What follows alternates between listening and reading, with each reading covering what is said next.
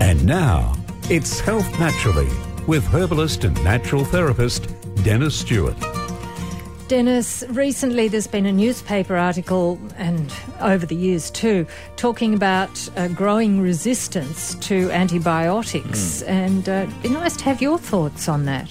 It's a very, very interesting topic, Jane, and we'll look at the way in which complementary medicine can make a contribution, even in this modern world, to tackling this problem of growing resistance to antibiotic activity. We'll have a look at that. Yes, growing resistance to antibiotics. Yeah. Look, there was what triggered my thoughts today was an article that appeared in the newspapers during the week.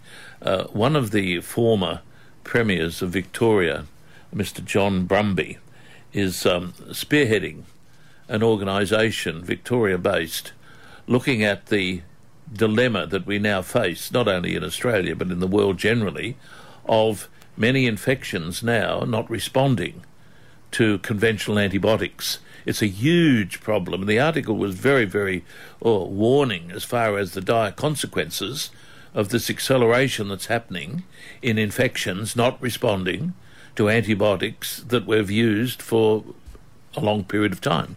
And the search is on now, and Brumby seems to be one of these good men who are leading the charge to look at researching and looking for other ways of finding substances that can fill the gap that's already occurring. And I thought to myself, well, there's a lot in what's called complementary medicine, particularly herbal medicine, that has already made a contribution in treating infection in the past. And indeed, there's emerging information now supporting the role of herbs, particularly some newer herbs, in even addressing some levels of infection. So I thought it's a useful topic to look at the way in which herbal medicine, in a more sophisticated and better understood way, Jane, with the chemistry of the herbs now being better known, looking at the way in which they may play a part in helping people fight infection. Now, this doesn't mean to say that they take the place of the antibiotic. What we're looking at here is the way in which natural substances, and I call them natural drugs, whether they're herbal or whatever, natural drugs can in fact help people fight infections more competently and, more importantly, lessen the need for them to drift from one episode to another episode to another episode, which always requires an antibiotic. I believe there's evidence in herbal medicine to support the genuine use of modern herbal-based drugs today in filling that gap, participating, if you like, in the fight and lessening the individual's drift, as I've said, from one antibiotic episode to another. There's a lot of things out there that can be used. And one of the things that interested me when I was thinking about this is that we have forgotten that in some of the older medical and pharmaceutical literature, there are natural drugs there that were used prior to the modern advent of modern antibiotics. For instance, urinary tract infections around the time of the Second World War were treated with a natural drug called buku, a South African herb. Barosma betulina is its botanical name, and it was defined in the British Pharmaceutical Codex. The way of prescribing it and taking it was documented there. I still use buku. It still works well, particularly on what you might refer to as chronic, recurring urinary tract infections. And that condition is a nasty condition that many men, and particularly women, experience ongoingly, where antibiotics seem to be the only thing, and very frequently antibiotic intolerance begins to develop. There's an example where I'm suggesting that in the older literature, not just researching newer stuff, but in the older literature, there's a lot of evidence and a lot of approaches which I believe can be brought to bear in the modern attempted treatment of infections to help stop this drift towards antibiotic resistance. So they might actually predispose the body to accept the antibiotics. Exactly. Look, and that's target. A very good way of looking at it. I was thinking, driving down from the Hunter this morning, that one of the oldest and probably the best known herb in Western herbal medicine is the North American herb known as Echinacea angustifolia. Now, people say Echinacea, it's a natural antibiotic. It's not a natural antibiotic, but what it does is exactly what you said. It predisposes the body to a better ability to be able to participate in fighting infection, frequently in combination with mainstream medication. And it's a remarkable substance which, if used properly, and you heard me emphasise the word properly there, if Echinacea is used properly and not just an over-the-counter placebo, and unfortunately a lot of natural substances today are pushed around like lolly water in forms that they were never meant to be prescribed in for conditions that were never meant to be treated by them. But a herb like Echinacea, when used properly and knowledgeably in the correct dosage and in the correct concentration, is a remarkable remedy to do what you've stated there, predispose the body to a better ability to fight infection, particularly, and I emphasise this, particularly the sort of infection that I see all the time, that is, infections that recur from one episode to another episode to another episode. Good example, for instance, of that, Jane, would be bronchiectasis, a chronic respiratory infection that is a difficult condition to treat and very strongly dependent on antibiotic therapy. I have two patients presently doing a world trip, one in Europe and the other one, well, both of them in Europe actually, who, due to finding freedom from one episode of that wretched condition to another with natural drugs spearheaded by Echinacea, they would not have been able to do that had not that herb, in combination with others, become part of their anti-infection mechanism and treatment. And by the way, both of those patients are being monitored, beautifully monitored, by top respiratory specialists and good GPs who just pat them on the back for the way in which they have responded to the application of sensible, and I emphasise the word, sensible complementary medicine, using a herb particularly like Echinacea, and together with others, that has motivated the body to be a little bit more competent in fighting that chronic infection that hitherto has been treated episodically with antibiotics. So it's a fascinating area, that, and the good thing about it is it's not in competition with anything. I hate it when people think that when we're talking about herbal medicine, we're talking about alternative medicine. We're not. We're talking about a system of medicine that can run hand in glove, if you like, with the mainstream, to give the patient an option to be able to fight their problem more efficiently. And in the area of chronic infection, and I see a lot of that, my practice is built on chronic infection, I reckon that the herb has found its role in no other area better than this, in chronic infection. And Jenny's rung in from Newcastle, and your question, Jenny. Yes, please, Dennis. The spelling of what you mentioned for UTI a moment ago, yes. Bucu. B-U-C-H-U.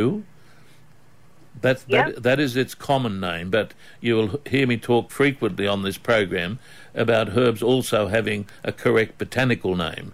The botanical name for bucu is Barosma betulina, B-A-R-O-S-M-A. Now, I emphasise that because frequently a herb can have, or many herbs can share, a common name. Not so much with bucu, but with many herbs. For instance, the herb burdock. There are numerous herbs called burdock, but there's only one burdock that has the botanical name, Arctium lappa. Now, with bucu, you won't have that problem, but Barosma betulina is its botanical name. And what you could do, get on the net. You'll be interested to. You will be interested to see the confirmation of everything that I have said today pertaining to this remarkable, and I say remarkable, South African herb. And it's always puzzled me as to why a herb like this that grows in fairly barren parts of South Africa and is a fairly difficult herb to get these days, why it isn't being cultivated in countries like Australia. We are so far behind the eight ball. But look, I'll tell you something.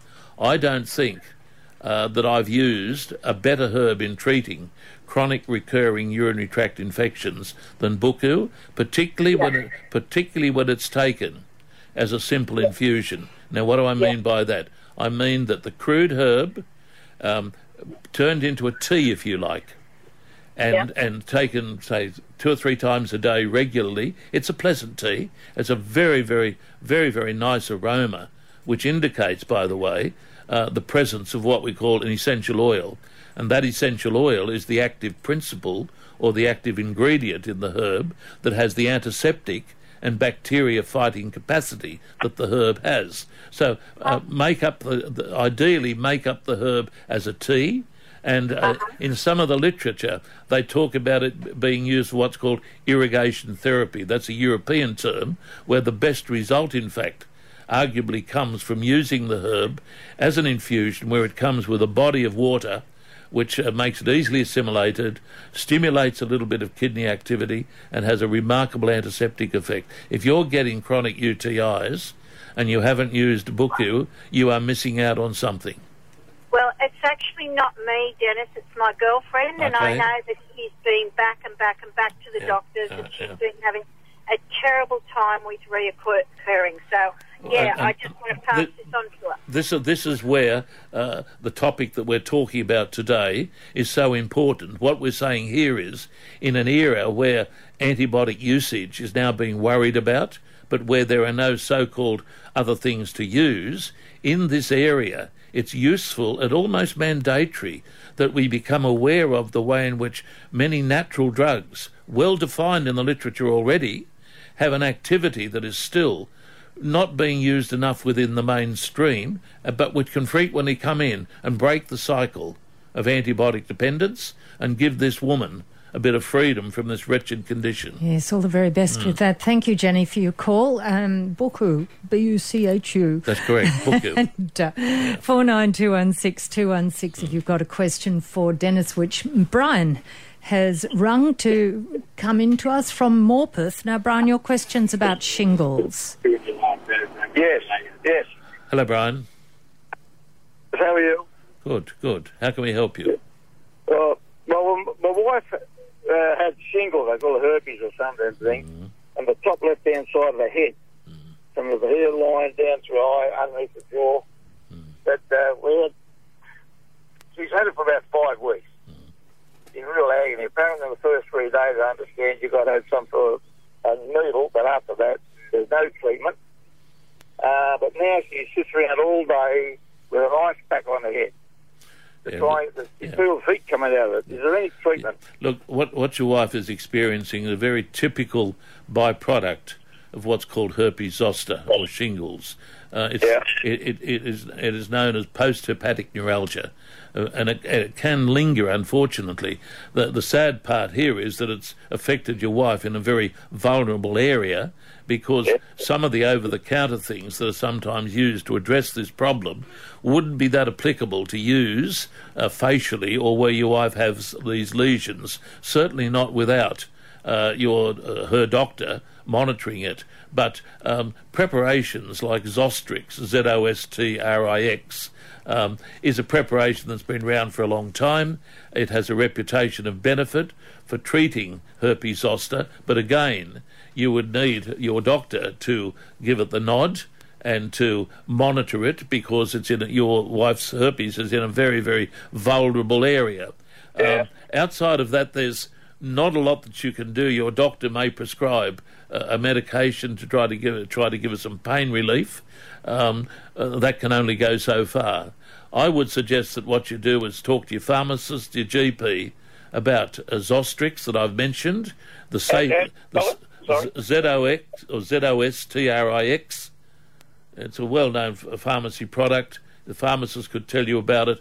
But again, get the pharmacist's advice and get your doctor's advice. Don't use it without letting them monitor it, because I'm concerned that where the lesions are, that some of it might spill over and affect the condition. The other thing that I'd suggest is, in order to promote what I would consider to be a likely speedier response, is to get hold of a herb called Astragalus.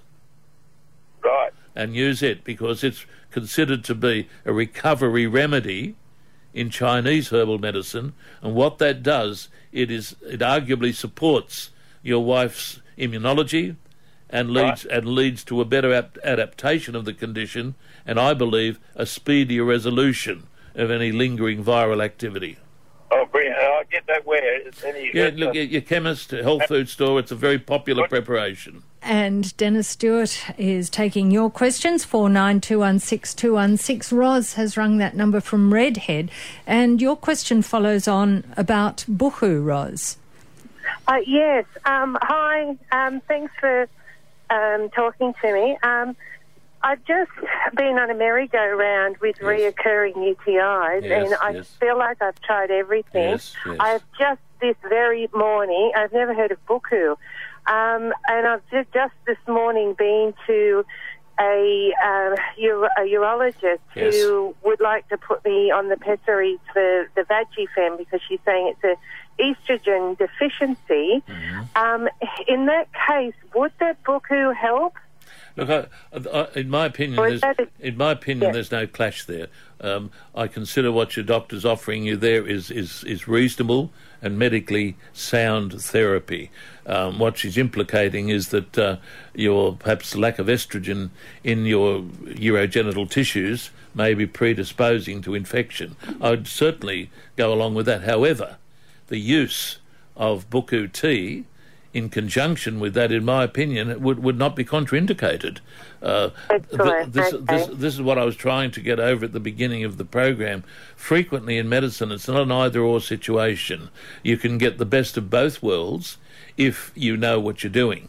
Now, the problem here is frequently when people seek to self-medicate just by purchasing stuff off the shelf, etc., that's not really done with a great deal of intelligence, and sometimes can mess things up or not get a benefit.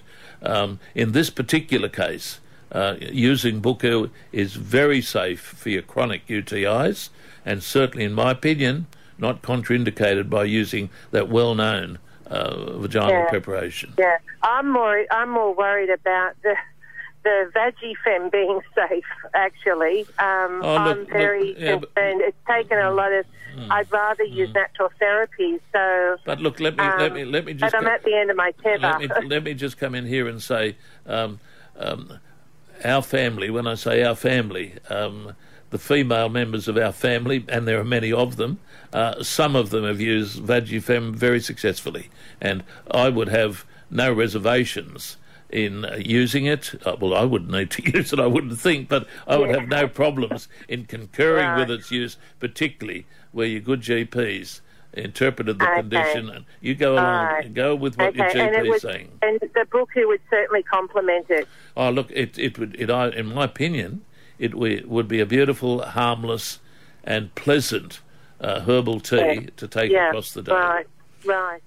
Thank you very much for your call, Roz. 49216216 for your question. We're getting some good questions. A lot of. I thought we might when we started talking about buchu, because I think we've spoken about buchu on the program before, and it highlights the way in which UTIs, particularly in women, are really a very prominent condition and experienced by many, many women who are forlorn about their prognosis, and this is where I found buchu, usually, Jane, in conjunction with cranberry, and cranberry is probably better known than buchu. Cranberry is useful. It works quite differently to buchu. Buchu has what I referred to earlier as a well-known essential oil in it. Now, when we're talking that language, we're talking about the scientific definition of the herb. In other words, in the past, traditional medicine made claims for herbs, and rightly so.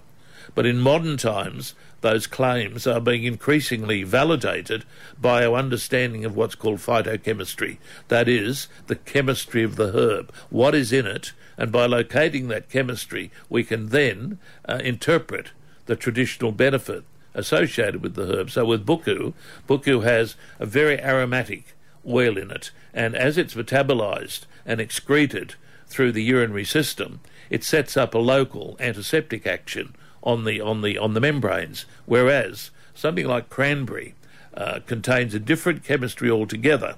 And what cranberry does, particularly with its particular bioflavonoidal substances, it in fact interferes with the lining of the urinary tract and lessens, therefore, the possibility of bacteria feeding on the urinary tract wall. So a lady who's really wanting to get into this and maximise her options should consider also using some, say, cranberry, either in a finished pharmaceutical form, such as a tablet, a capsule, or simply cranberry juice that can be purchased from the health food store.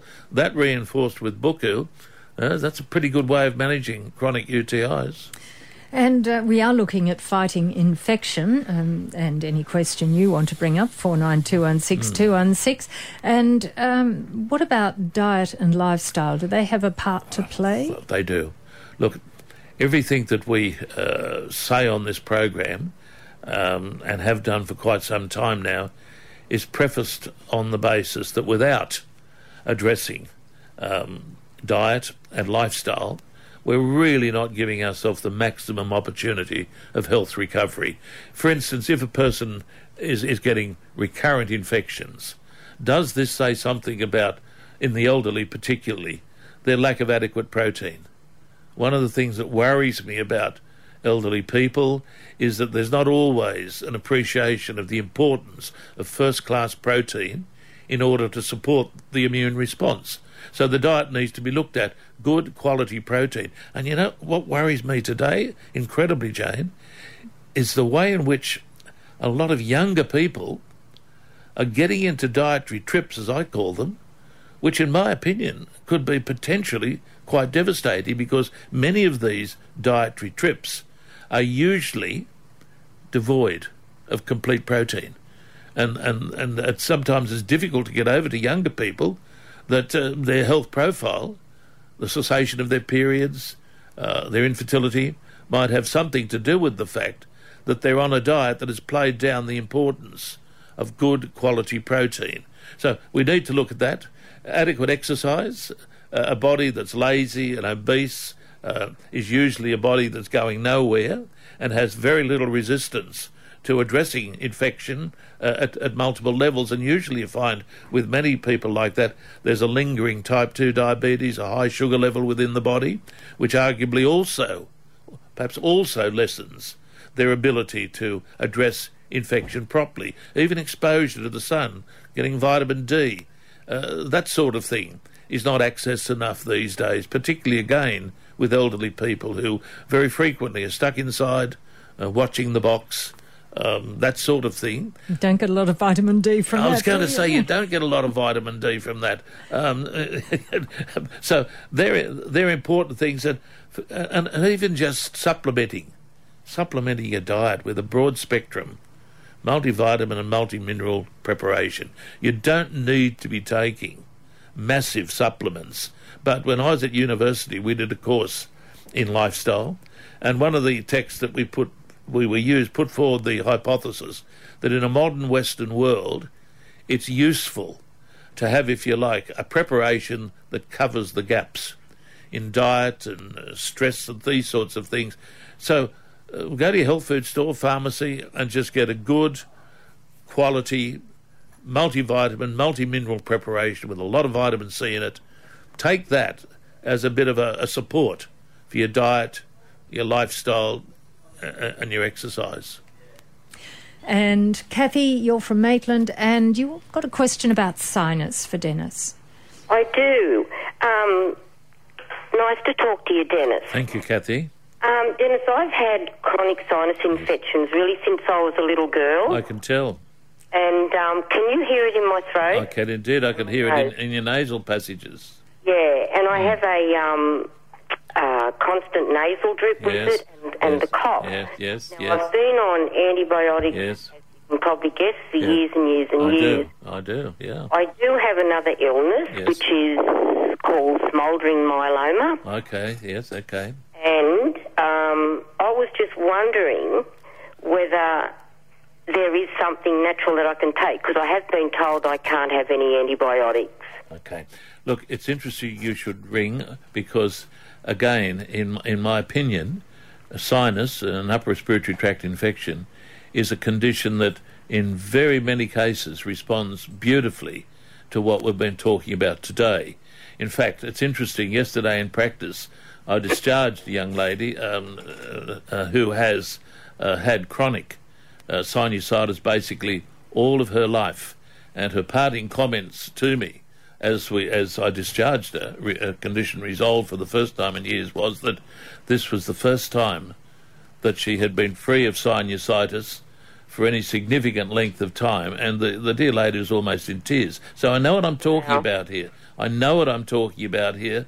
In fact, years ago, one of my graduates, dear Robin Kirby, who was actually became the first female president of the National Herbalist Association of Australia, she wrote a book based on my treatment, strictly pertaining to sinusitis, and I have a copy of her book. Her formula is pretty well the formula that I use, and it just jolted my memory. I have, in fact, a photograph of Robin Kirby at home that I have yet to hang in my rooms at New Lambton. She was such a prominent lady who came out of school teaching in her 40s, became a brilliant herbalist, and became very good managing sinus based on the herbs that she learned from me in her studies.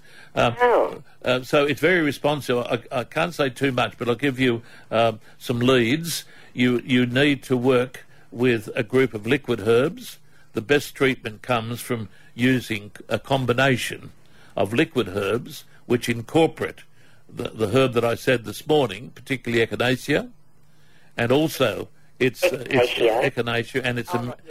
American companion, the American herb known as golden seal, botanically known as Hydrastus canadensis. Those two herbs spearhead, if you like. Golden seal. Yeah, golden seal is the common name of the American herb that's frequently combined with Echinacea angustifolia to form a very good assault on upper respiratory tract infections. A liquid combination incorporating those two is pretty well mandatory, but also, you would have heard me say this on programs before, the role of what are called bioflavonoids in managing upper respiratory tract conditions is very, very, very important. And it's so important in my treatment that my antibiotic combination reinforces my liquid formulation, and that is the treatment that I found so useful. So with sinusitis, it is one of the better conditions to treat using my approach. And I'll be honest and say, not all conditions respond as well as other conditions, but the respiratory system, upper and lower, and we spoke momentarily ago about bronchiectasis. Well, that's the other condition that I was going to talk to you about. That's what I have, and that is a constant cough with it. That's correct. I know a lot about it. The thing there is that Echinacea, again, with golden seal and a combination of other herbs relative to the lower respiratory system, have got two of my elderly patients doing a European trip, which they would not have dared do this time last year due to the activity of their bronchiectasis. It takes up your quality of life. Like, tell me about it. Terrible, like, and the pain. And this is where I think that there is a role to use these things, particularly when you have excellent GPs and excellent respiratory specialists, which we have in this town, who understand the potential benefit of sensible, and you hear the word again over and over, sensible herbal medicine that can be prescribed alongside of, or in some cases, as an alternative, because the patient may well have become unresponsive to antibiotic therapy and in desperation is reaching out for something like a natural drug, and that's where it works particularly well. Thank you for your call, Kathy. And we will go to Phyllis now, who's rung from Lemon Tree Passage. And again, your question is about herbs and infections. Yeah. Hi, Dennis. Hello, how Phyllis. I'm well indeed. Look, my question was actually not a question. You're discussing the possibilities of complementary herbs with creating and healing infections. Yes. Mine is just a story. It's, yes. I have a dog that contracted a very, very serious staph infection, yes, with the possibility of losing his leg. Yes. And so I did a little bit of research and was able to come up with a combination of different herbs to actually topically and orally heal him, yes, to the point where his leg has been saved. Well done. Well done. Yes, I was just, you know, I mean, people sort of think, you're talking a lot of things, upper respiratory things. Yes. Mine is purely just saying, yes, more than often you can heal these things in the most amazing ways. This dog's leg was horrendous, yeah, and I have been able to give him back his leg, and it was all done with a combination of herbs, topically, orally. I'm very, very happy with what I've been able to do. Has your vet worked with you? Oh yes, most definitely. Yes. I found veterinary people so interested in medicine, homeopathic and herbal. In fact, yes, one of my best students in Melbourne was a veterinary surgeon who attended my postgraduate program down there at Ormond College many years ago, and he was so impressed with the potential of herbs to be appended to his veterinary practice that he actually wrote an article for the veterinary journal extolling the virtues of herbal medicine being used in veterinary practice. So I'm a great... how can I call it? A great fan of vets, because they seem to be very open to a sensible usage of complementary medicine, herbal medicine, and you're a typical example of that. What were some of the herbs that you used orally? Well, orally I researched it, and because it was such a serious bacterial infection, I used cordyceps mushroom. Ah, yes. A product called Active Oil, which had olive leaf in it. Yes. And also the Echinacea, yes, and also colloidal silver and propolis honey. Ah, look, I understand all of that. No wonder you did so well. You should, oh, thank you very much. You should go to university and study veterinary science. Oh, that's it, sir. I'm just very happy I was able to have such a great outcome. Yeah, wonderful. Because, it was horrendous. Well absolutely done. Horrendous. Well done. I'm so pleased. You. It's a lovely story. Yeah, thank you for sharing it with us, Phyllis. Well, just in the last couple of minutes, so Dennis, would you like to just tell us about maybe another example? Oh, look, seeing that dear lady was talking there about a nasty staph infection that she treated orally and topically, I was hoping that she might have mentioned the way in which particularly serious staph infections, wound infections, are being seen now to be very responsive in many cases to the topical application of honey.